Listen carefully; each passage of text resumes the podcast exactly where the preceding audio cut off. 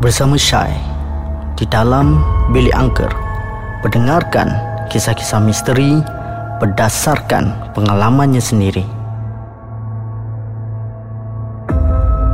Hai, Assalamualaikum, salam sejahtera kepada rakan-rakan dan pendengar-pendengar bilik angker di Audio Plus.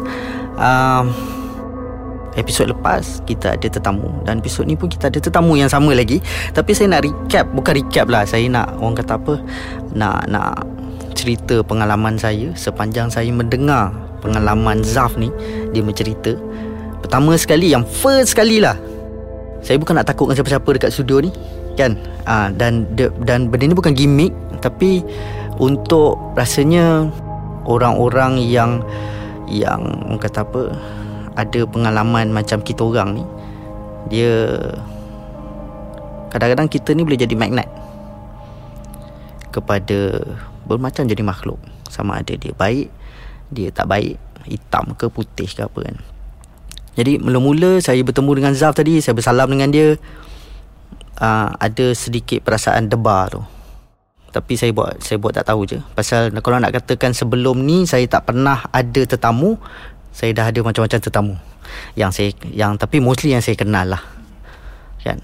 Daripada tim seeker saya sendiri daripada rakan-rakan seperjuangan yang lain kan. ni, ni, ni saya rasa pertama kali oh bukan ni dah kali ketiga saya ada tetamu yang saya tak kenal.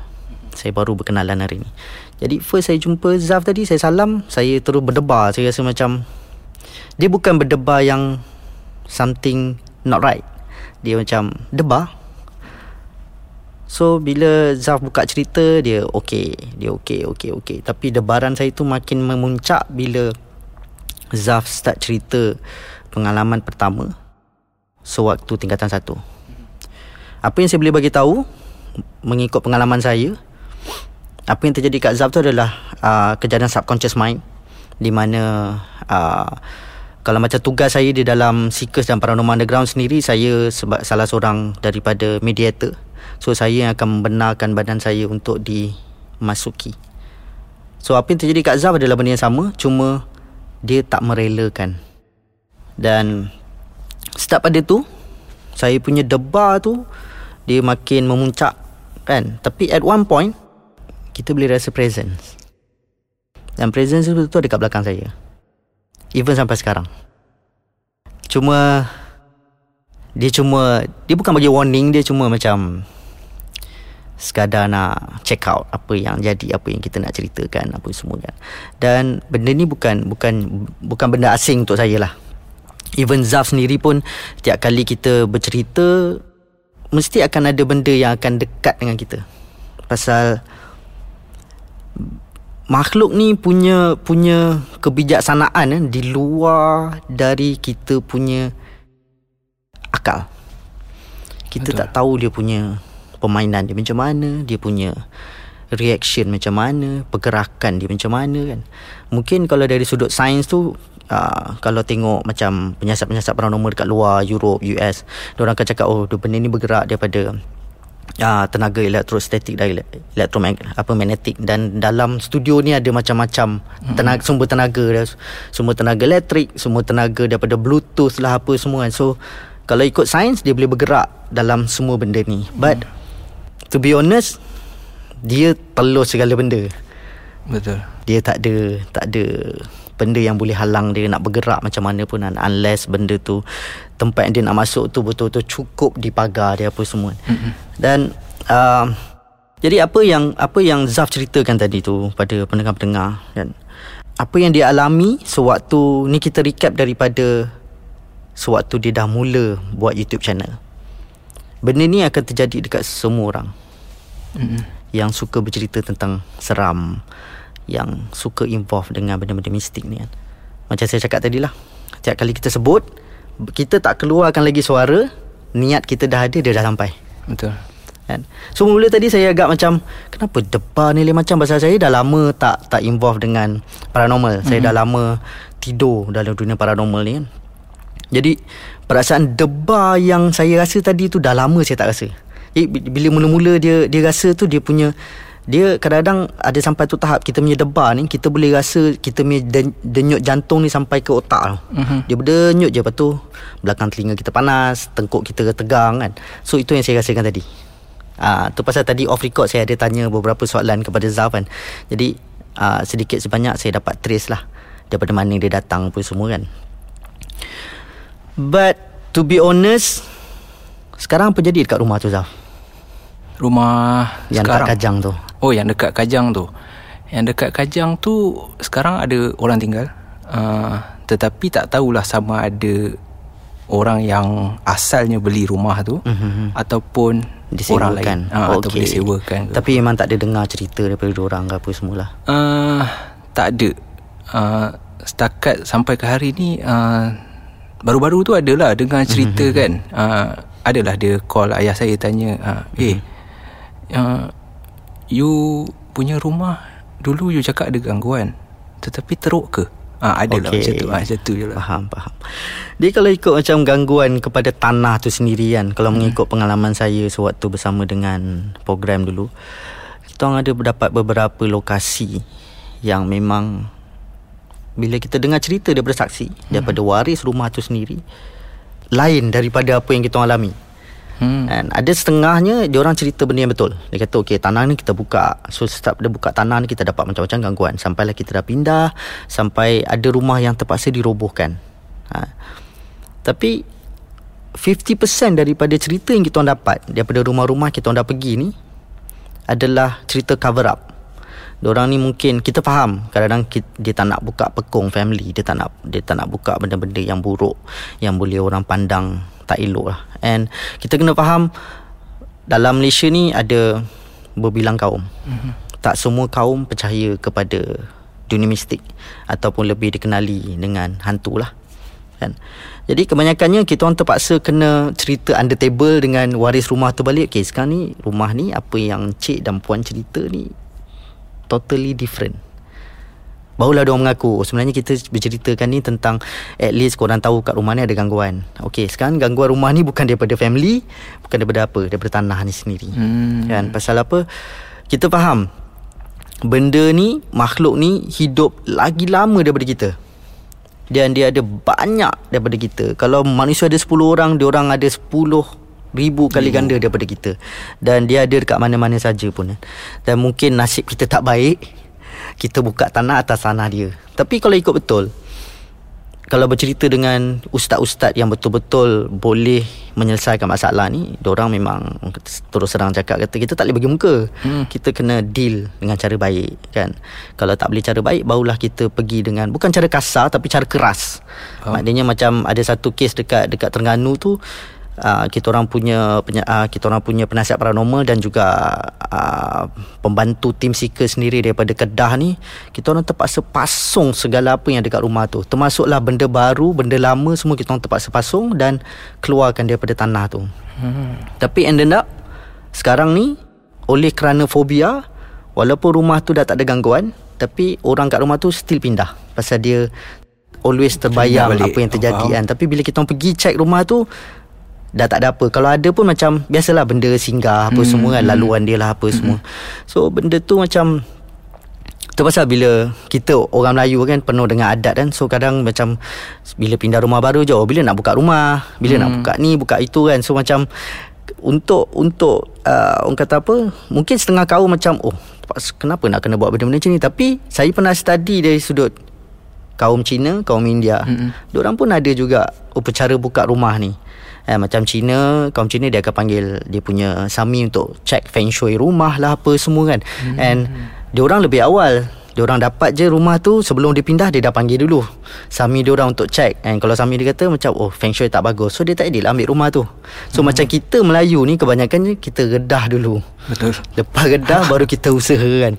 But But but, but then Kita uh, Memang kita hidup dengan dia Hmm. Kita tak boleh buat apa pun kan? Kita tak boleh nak halau dia Pasal dia pun tak nak kita ada kat sini kan hmm. So Macam kita orang Kita orang macam Mungkin setengah orang tak setuju Oh kenapa kau nak kena macam uh, Bagi muka Kita bukan bagi muka hmm. Kita macam Bila kita hormat Dia pun akan hormat kita Betul. balik Kan? Tak perlu semua benda kita nak kena kasar Kita nak kena halau. Kalau kita halau dia ni duduk mana? Kan?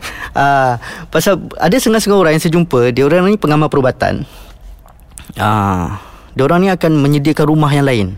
Hmm. Dia akan buat rumah yang sama Tapi skill yang kecil. Jadi benda ni sumbat dalam rumah tu. And Setengah ustaz dia tak setuju. Dia kata oh tak boleh. Maknanya kita macam bagi muka lah hmm. kat dia. Tapi kita tak boleh nak nak nak menyangkal benda-benda macam tu. Pasal mungkin ada setengah orang Melayu kita ni masih lagi berpegang teguh kepada adat dan adab macam tu. Hmm. Kalau mengikut kepada uh, ajaran Islam kita just boleh terus selesaikan je Betul. dan deal macam keluarlah kan. Hmm. Banyak lagi tempat kau boleh duduk kan dan kau boleh sumbat je kat mana-mana kau nak. Tapi untuk kita adat dan adab tu masih menebal. Jadi kita masih follow benda-benda macam tu kan. Hmm. Itu dari segi apa yang terjadi dekat rumah lah kan. Dan um, apa yang terjadi kat rumah Zaf ni pernah terjadi kat rumah saya sendiri. Tapi bukan kes tanah. Okey. Dia kes pasal saya duduk rumah apartmen kos rendah. Mm-hmm. uh, dan rumah kita orang ni style sarang burung. Maknanya buka pintu luar dapat nampak oh, pintu faham. rumah jiran kan. Jiran. jadi rumah saya nombor dua. Nombor satu ada orang ujung sekali rumah saya nombor dua. Rumah nombor tiga ni saya rasa baru tahun ni ada orang menginap.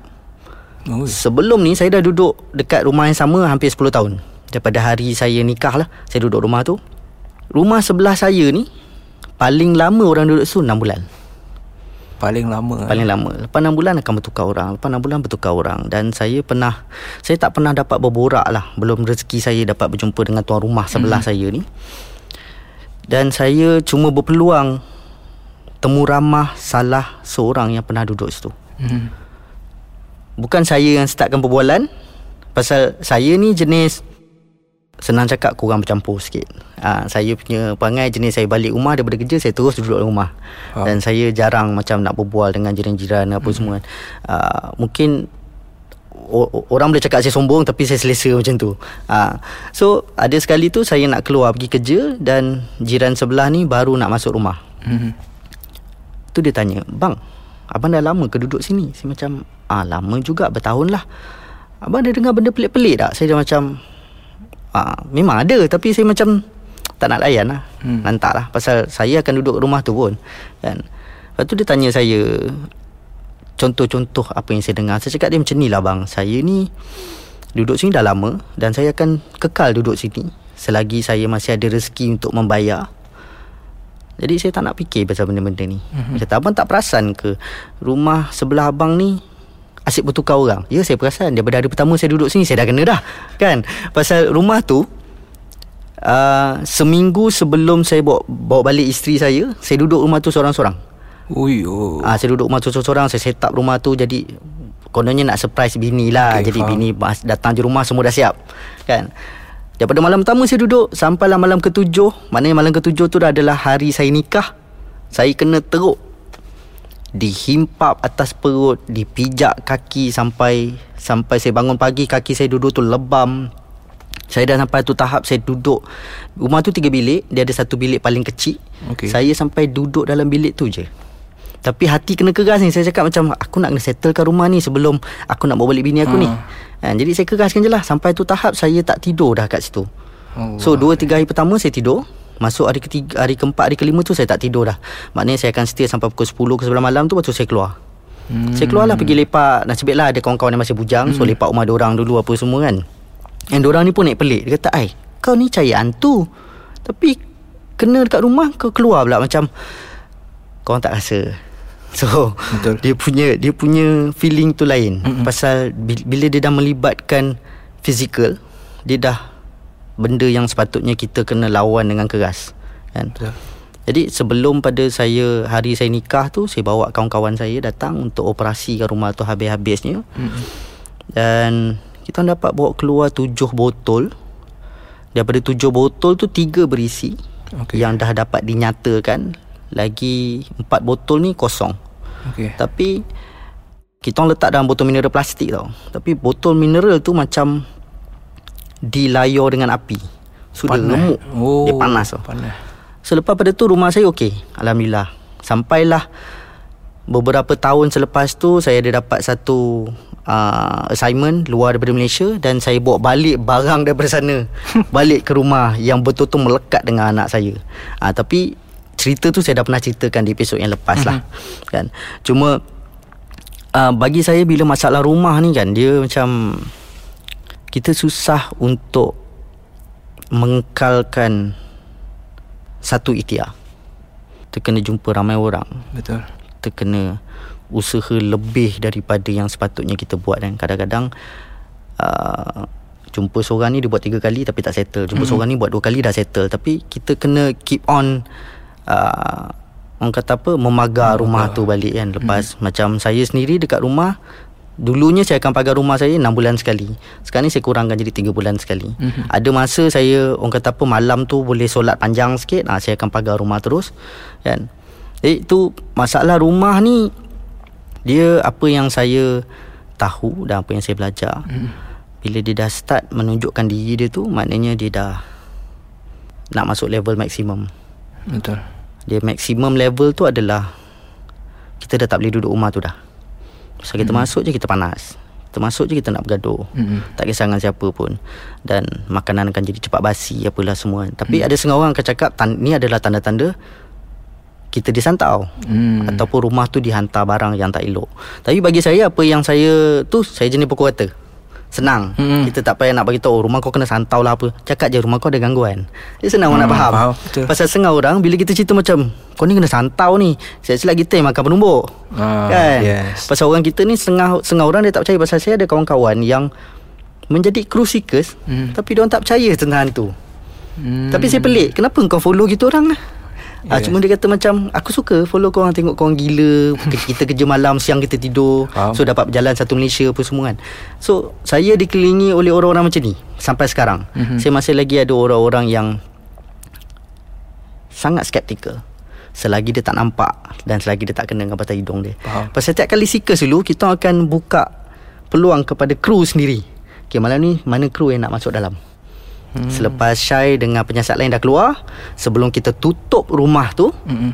Kru masuk Duduklah 15 minit 20 minit seorang kan Ada yang pergi ha, Tapi orang ni tak ada perasaan tau Diorang duduk macam Tak ada rasa apa pun Kenapa hmm. tadi Syai kena teruk hmm. Yelah Syai dah kena tadi So bila saya dah kena Orang dah tak keluar oh. Jadi benda teruk tu Dah tak ada dalam rumah kan oh. Cuma kita nak bagi diorang ni rasa But, but then Kita orang still respect Pasal Diorang respect kerja kita orang mm Diorang tak ada pun cakap Alang kau ni berlakon lah Apa semua. Pasal Saya tiga empat kali akan cakap diorang Kalau kau rasa nak rasa macam aku Dipersilakan. Sebelum aku masuk Kau masuk dulu.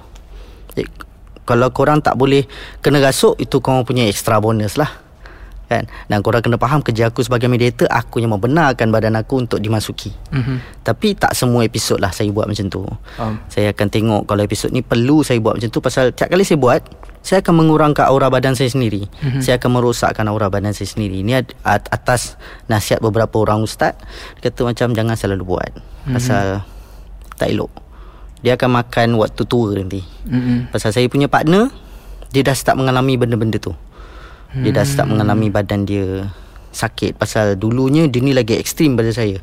Okay. Kan? Dia macam saya saya kena ambil masa untuk dibenarkan. Mm-hmm. Macam kawan saya ni snap ya. Uh, Zup masuk terus. Terus eh. Ah. And dia tahu dia nak biarkan benda tu masuk dekat mana. Kalau okay. tangan tangan saja, kalau pinggang pinggang saja, kaki kaki hmm. saja kan. Macam saya saya boleh buat dua jenis saja.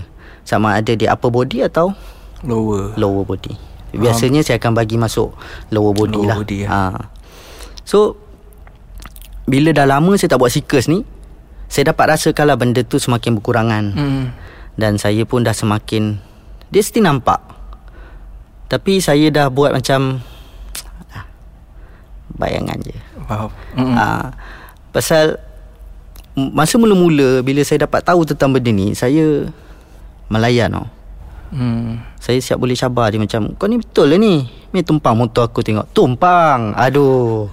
Kita kadang fikir dalam hati tu Kau nak tunjuk berani lah. Tapi betul-betul kena kan. Ha, Tapi Benda tu membuatkan saya belajar sesuatu. Mm-hmm. Pasal Waktu seekers Kadang-kadang kita orang ni Suka menduga Ke tahap yang paling maksimum. Okay So bila apa yang terjadi kat saya Kadang-kadang ada beberapa kejadian yang saya sendiri tak boleh kontrol. Mm-hmm. Kan? Macam apa yang terjadi kat Zaf Bila Zaf lambung budak tu Daripada depan kelas sampai ke belakang mm-hmm. Benda ni pernah jadi dekat saya. Sewaktu kita orang shoot satu banglo uh, Gengnya paranormal panggil Banglo 99 pintu. Okay Ni bot tebal. Uh, Pening. So kejadian ni Kejadian ni uh, Waktu tu kita orang ada Tetamu Host tetamu lah Daripada Ghost Hunter International. Mm-hmm. uh, Rob Demarest. Dia ni bekas uh, Orang kata apa Pioneer Ghost Hunter International. Mm. So dia ni menjadi tetamu kita orang Untuk 5 episod. Dan episod kat Pening tu adalah episod terakhir dia dengan kita orang. So waktu tu saya dengan partner saya Amir. So kita orang dah explore apa semua. And Waktu musim tu Kita orang berdua ni diberikan kebebasan penuh Untuk buat apa kita orang nak. Pasal sebelum ni kita orang still ada guideline. Kita orang kena follow director nak apa Producer nak apa Apa semua kan. So untuk musim tu Kita orang dibenarkan Buat apa kita orang nak. Tapi mm-hmm. kita orang kena bincang dululah. Maknanya at least kru tahu Kita nak buat apa Nak buat apa kan. So lepas kita orang dah pusing Pusing pusing pusing Saya pun cakap dengan Meh Apa kata malam ni Kita main dua orang je Kita ada tetamu Jangan bagi tetamu masuk lagi. Kita layan dua orang Tengok apa jadi. So waktu tu saya duduk Berdepan dengan Amir setentang tapi jarak dia macam dalam 10 kaki 15 kaki macam tu lah Dan Amir duduk di atas tangga utama. So hmm. rumah ni tangga dia tengah-tengah. So Amir duduk kat situ. So kita pun start berzikir lah Apa semua kan. Saya salah tarik barang. Mm. Depan rumah ni ada satu kuil. Kuil Hindu yang kecil lah Tapi Kita orang sampai Amir dah kena dulu kat pokok tu. Okay ha, Amir dah kena serangan teruk dah kan? So Amir dah Dah pesan kat saya dah Syai Ingat Jangan fikir pasal pokok luar tu. Tapi Kita ni duduk dalam gelap tau. Hmm. So perasaan kita Fikiran kita ni duduk melayang. Melayang Walaupun sambil zikir ni Tapi dia melayang Melayang melayang Saya tarik yang dekat pokok tu masuk. So Kru cerita Saya bercakap Tamil Daripada mula sampai habis Saya pun tak sedar apa saya buat Yang saya tahu Bila saya tengok balik footage Playback Yang buatkan pasal waktu tu Jarak kita orang berdua Dengan kita orang punya base 700 meter Jauh jugalah jauh. ha. Pasal itu Kabel kita orang paling panjang lah Hmm. Kan So Diorang berlari datang ke dekat kita orang ni Selepas mendengar Dua kali Bunyi rimau mengaum Yang sangat kuat. Okay Diorang berlari. Pasal tempat tu memang ada sejarah. Mm-mm. ada pak belang kat situ. So bila dia berlari Dia tengok Saya ni tengah berentap dengan Amir. Tapi saya dalam keadaan bersila lagi. Amir ni Dia memang Macam nak cakap kan Dia ada Dua ekor rimau kiri kanan dia. Okay So rimau tu yang mengaumkan Pasal marah Pasal saya ni ludah Amir ni. Mm-hmm. Saya ajak Amir ni bergaduh lah. Mm-hmm. So Waktu tu Kesilapan saya adalah Saya Terberhenti Mm. split second berzikir. Benda tu terus kontrol satu badan. So dia dah Jadi extra subconscious mind. Mm-mm. Maknanya dia dah lebih-lebih lah Dia dah kontrol satu body saya kan. Mm-mm. So Seingat saya waktu tu ada enam orang kru Tengah membenam saya ke atas tanah. Tak nak bagi saya bangun. Dan Amir ni pun Diorang dah tarik keluar Dan orang keenam tu adalah Rob Demarest ni. Rob Demarest ni Hmm. Six foot two, two. Tinggi Besar. Dia orang terakhir yang Pegang saya. Nak tahan tu Nak kan? tahan Tak nak bagi saya bangun tu. Mm-mm. Tapi Benda ni punyalah Cukup powerful Pasal dia dah dapat kontrol badan saya. Saya berjaya meloloskan diri Dengan mencampakkan 6-6 orang ni 5-6 tapak ke belakang. Itu Bila Zaf cerita tu Saya terus macam Pernah jadi ni Mm. So Dia punya Consequences dia yang kita akan Akan hadap ni adalah Benda yang orang kata apa Senang cakap unthinkable. Betul. Kita tak tahu pun. Mm-mm. Kadang setengah orang macam Kenapa kau nak takut? Dia seko je. Eh jangan. Betul. Kau nampak dia seko? Ha-ha. Yang masuk nanti kan Kau tak tahu konco-konco dia Nak beranak cucu cicit dia semua Mm-mm, sekali kan. Mm-mm. Pasal selagi ada peluang Selagi ada lubang Untuk masuk ke dalam badan kita ni Dia akan sumbat sekecil-kecil Walaupun sebesar jarum peniti lubang tu Betul.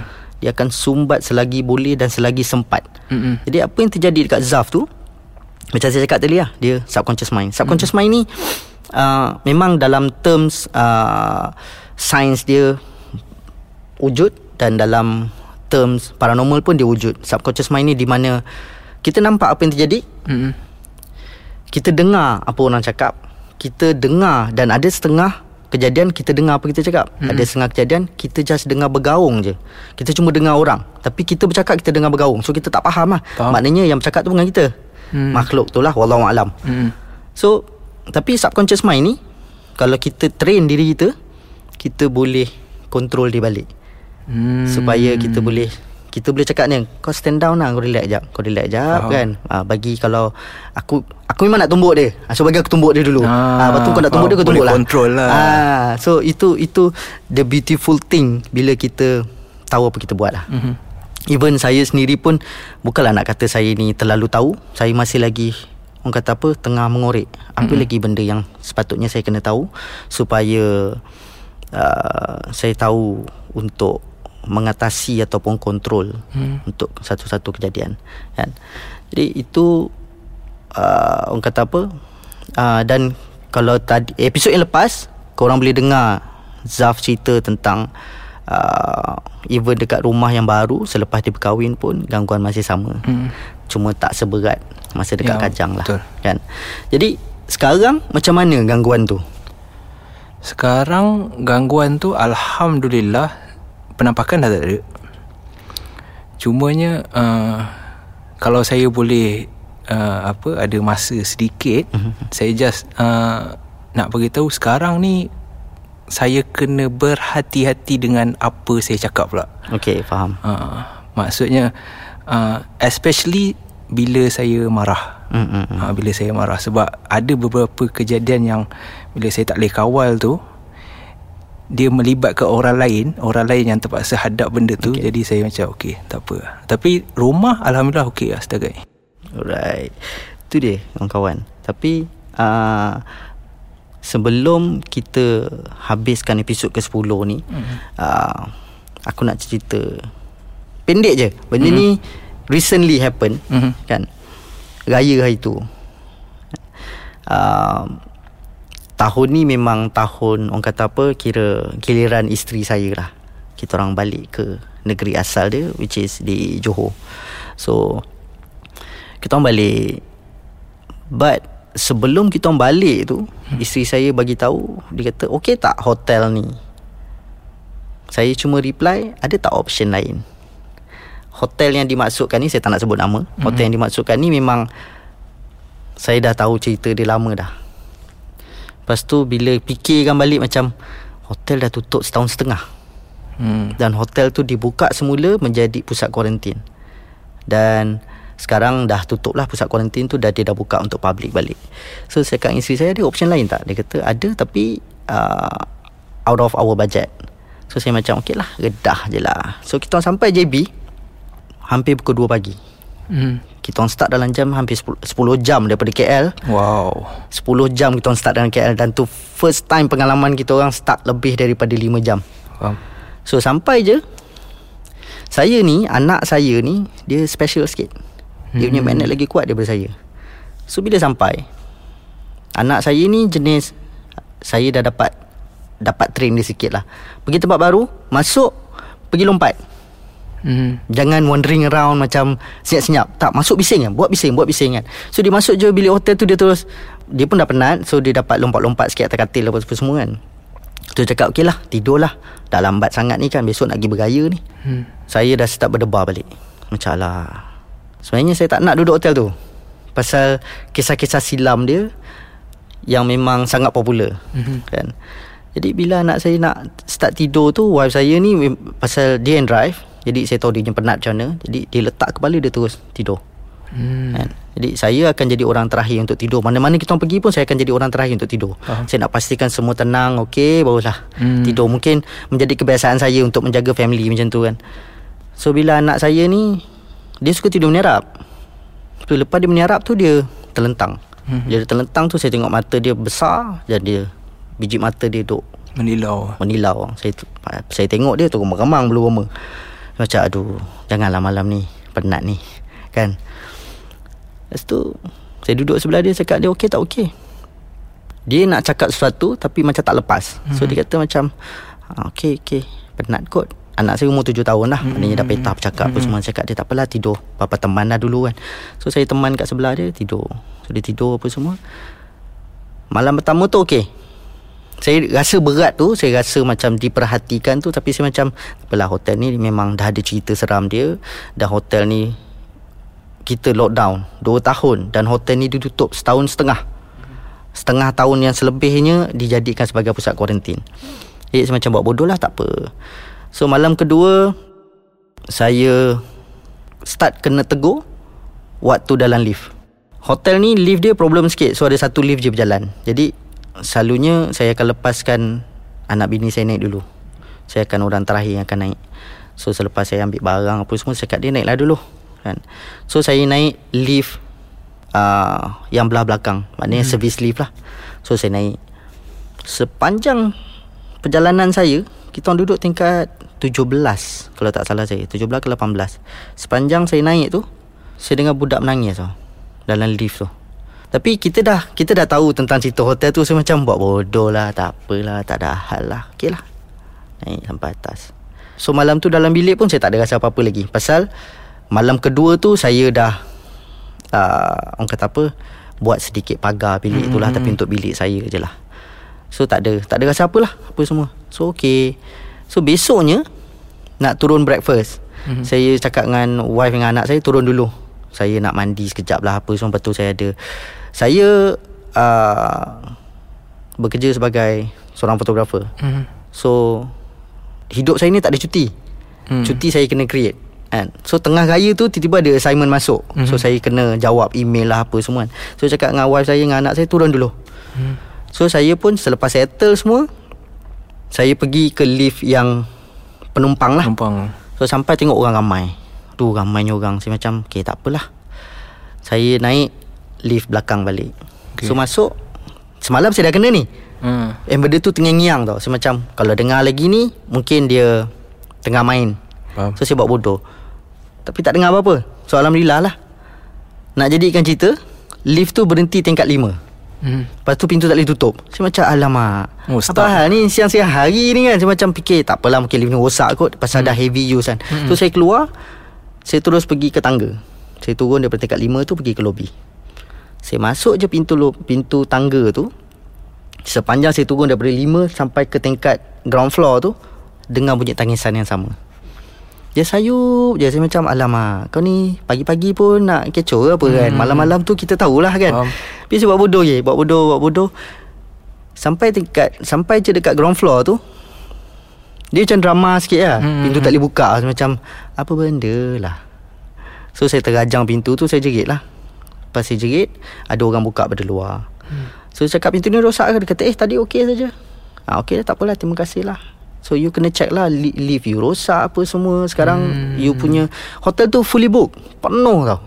Okay Lepas tu Dia punya lift satu rosak Dan itulah satu lift yang ada. Lagi satu lift tu Ada dua lift dekat belakang Service lift. Yang satu lift tu Lampu sebiji ke dalam lift tu. So dia malap tau. Lepas tu dia punya ruang kecil Dan satu lagi lift yang besar Untuk dia orang bawa sampah lah Apa hmm. semualah Jadi saya macam saya tak cerita lagi dekat wife saya apa semua pasal saya tak nak bagi dia rasa takut, takut. dan juga uh, pasal benda-benda teruk ni pernah jadi kat anak. Jadi saya tak nak anak saya hmm. effect balik kan. Jadi saya buat bodoh. So sepanjang kita duduk situ saya didatangkan dengan bunyi tangisan tu. Hmm. Sampailah hari terakhir kita nak check out. Hmm. Biasanya hari check out saya juga orang terakhir yang akan keluar dari bilik. Saya akan check ada takut ada barang tinggal lah apalah semua kan. Jadi bila saya sebelum saya tutup pintu tu saya perasan pasal saya jenis manusia yang skema sikit. Hmm. Duduk hotel tapi saya akan kemas bilik saya sendiri. Saya tak suka orang masuk untuk kemas bilik saya. Faham. So selepas saya dah betulkan cadar apa semua kan. Saya akan buka langsir. Biasalah hotel biasanya dia akan ada dua langsir. Hmm. Satu uh, day curtain, satu night curtain. So saya akan buka dua-dua curtain tu. Tapi day curtain yang color putih tu dia macam tak terbuka habis tau. So sebelum saya nak tutup pintu tu Biasanya saya akan bagi salam dulu Tarik Sebelum habis je saya tutup Saya perasan ada Satu kelibat Dekat belakang di curtain tu hmm. Ni pukul 12.30 hari tau Oh siang eh Dia duduk Memandang ke arah luar hmm. Dan ketinggian dia macam Tinggi-tinggi pinggang saya lah hmm. Tinggi-tinggi anak saya macam tu hmm. Macam Ini ke Tangisan yang saya dengar tu. Hmm kan? So sepanjang perjalanan kita orang tu pasal kita orang belum balik lagi nak pergi beraya terakhir sebelum balik KL kan. Mm-hmm. saya terlelap sekejap dalam kereta dan saya didatangkan satu mimpi. Sepanjang saya duduk kat hotel tu suara tangisan yang saya dengar tu adalah suara budak tu. Mm. dan budak ni dia bukan asal daripada hotel tu. Budak ni asal daripada tempat lain yang dah di pasung ataupun dihantar ke hotel tu. Wallahu alam itu okay. daripada apa yang saya dapat dalam mimpi lah pasal uh. mimpi ni kadang kita tak boleh nak percaya sangat kan. hmm. kan. Tapi bila alamat tu saya dapat saya terus macam tersedar. Saya tengok wife saya, wife saya cakap dah nak sampai dah ni. Okeylah. So saya terus buat buat tak tahu je saya tak cerita apa-apa sampailah seminggu selepas tu. Hmm. Kita orang dah balik KL apa semua, kita orang beraya dekat rumah saudara mara kat KL pula. Abang ipar saya tanya. Ah, macam hotel tu. Okey tak okey macam hmm Malam kedua sama malam sampai hari terakhir duduk dengar budak menangis. Dia gelak. Hmm. Saya tak tahulah kenapa dia gelak kan tapi itulah pengalaman saya yang paling recent saya dapat. Wow. Ah, uh, lepas tu saya bercerita dekat member yang seorang dia kira uh, pengkaji juga. Mm-hmm. Dia cakap kata, "Kenapa kau tak layan dulu budak tu?" Saya macam nak layan macam mana? Orang dah Kepala otak fikir nak balik hmm, ni kan? betul. Nak balik lepas tu dengan perut laparnya apa semua kita dah fikir Nak beraya betul nak balik? Betul. Ha, Tapi member saya ni bagi saya satu persoalan yang buatkan sampai hari ni saya terfikir. Betul juga kenapa saya tak layan budak tu? Mungkin dia nak menyampaikan sesuatu. Hmm. Pasal Mimpi yang saya dapat tu adalah Dia dihantar dan dipasungkan dekat hotel tu. Maknanya dia Bukan benda asal situ. Mm-hmm yang dihantar kan so saya cuba untuk melayan dalam mimpi tu tapi dia dah tak datang lah dalam mimpi mungkin dah saya jarak jauh sangat apalah semua kan ha, jadi itulah dia pengalaman yang paling recent saya dapat mungkin bagi setengah orang tak seram sangat mm-hmm. kan tapi bagi kita sebagai pencerita ni yes. itu pengalaman lah Betul. Kan? Macam macam Zah bagi tahu tadi semua orang pernah tersempat dengan hantu hmm. sama ada betul tak betul apa yang dia nampak ataupun sekadar bayangan mm-hmm. pasal apa dulu saya pernah bercerita bila kita terlalu takut akal kita ni akan projectkan benda yang tak sepatutnya betul jadi dia akan menjadi ekstra takut mm-hmm. tu pasal saya pernah cerita dulu yang kalau kita orang handle case histeria first thing first kita orang tampar dulu muka dia mm-hmm. kalau dia sedar dia tak kena histeria lah yeah. kalau kita tampar tu Senang. dia pukul kita balik dengan sekuat-kuat hati itu baru betul Hmm. Eh, pasal kadang-kadang ni orang sekeliling tu lebih takut. Hmm. So dia projectkan hmm. benda tak sepatutnya. Pasal keistimewaan subconscious mind ni kita punya akal ni menjadi ekstra kreatif. Hmm. Dan kita akan flashback segala cerita yang kita pernah dengar dan dia menjadikan satu cerita yang lain Lagi. dan kita pula mengalami benda tu. Jadi itu yang bila ada uh, orang kata apa uh, histeria ni kita akan tengok dulu kadang-kadang ada kru seekers ni yang boleh rasa sendiri dia pergi mm-hmm. dulu belakang badan dia rasa okey oh tak ada ni mungkin dia terlalu takut tapi kita tak nak malukan dia kita just rawat dia je lah mm-hmm. untuk bagi dia sabar dan buang rasa takut tu kan mm-hmm. pasal bagi saya rasa takut ni tak boleh buang rasa takut tu itu adalah perasaan yang diberi kepada mm-hmm. setiap Betul. manusia mm-hmm. kan mungkin kita bagi dan dan mungkin orang yang terlalu berani ni pasal dia dah boleh kontrol rasa takut dia tu. Dia bukan tak ada rasa takut, dia masih ada rasa takut tu. So kalau macam dia kata macam aku tak ada rasa takut, dia tipulah. Betul lah. Ah terus terang saya cakap mm-hmm. dia tipulah. Dia ada tapi kita kena respect dia pasal dia boleh kontrol Kawal. rasa takut tu sampai dia tak rasa takut. Mm-hmm. Kan? Ah, tapi itulah macam macam saya bagi tahu tadi lah. Semua orang mengalami benda sama, mungkin cerita dia sama, jalan cerita dia seakan sama, timing dan tempat berlainan. Betul. But then pengalaman orang tu mengadap benda tu yang akan memberikan impact yang berlainan. Yes. Ada setengah orang mungkin dia akan jadi lebih takut mm-hmm. sampai sekarang. Ada setengah orang yang menjadikan dia lebih berani dan mungkin ada setengah orang dia akan jadi lebih skeptikal. Mm-hmm. Jadi macam aku tak berani, aku tak aku tak tak percayalah selagi benda tu tak jentik aku. Tak boleh dia tak boleh usik kita pun. Betul. Dia tak ada kekuatan untuk mengusik kita tu kan. Mm-hmm. Uh, jadi kita dah sampai pun di penghujung episod 10. Uh, terima kasih sekali kepada Zaf kerana sudi menjadi tetamu kita untuk dua episod. Mm-hmm. Uh, walaupun episod kedua ni tak banyak Zaf bercerita kan. Uh, tapi kita Mungkin lepas-lepas pada ni Kita memerlukan lagi Orang-orang macam Zaf ni Untuk tampil hmm. Dan berceritakan tentang pengalaman masing-masing Pasal apa kadang-kadang Bila kita jumpa orang Yang suka bercerita tentang pengalaman orang lain ni hmm. Dia mesti akan trigger kita satu benda Kau ni duk cerita pasal orang Mesti pernah jadikan kau teruk hmm. So dah pun diceritakan tadi kan? Tapi hmm. Alhamdulillah Tak ada benda yang serius jadi dekat Zaf Sampai sekarang kan? So hopefully Tak adalah benda tu sampai bila-bila. Dan harap Zaf boleh Develop diri itu untuk menjadi lebih orang kata apa uh, nak kata berani sangat tu tak tapi boleh kontrol betul. kan? Ha. even sekarang ni pun saya boleh tengok apa yang Zaf cerita tentang pengalaman-pengalaman Zaf. Zaf dah mula menerima dan cuba untuk kontrol which is good lah. Kan hmm. baguslah benda tu. Kadang kita tak tahu kita punya credibility ni selagi hmm. kita tak kena. Kan jadi guys kepada pendengar-pendengar di luar sana Terima kasih banyak kerana masih setia bersama kami. Ini dah episod ke-10 InsyaAllah kita akan cari tetamu lain Di episod akan datang. So insyaAllah kita akan jumpa lagi di episod akan datang Bersama saya Syai uh, Dan mungkin ada tetamu yang lain Di dalam podcast Audio Plus Bilik Angker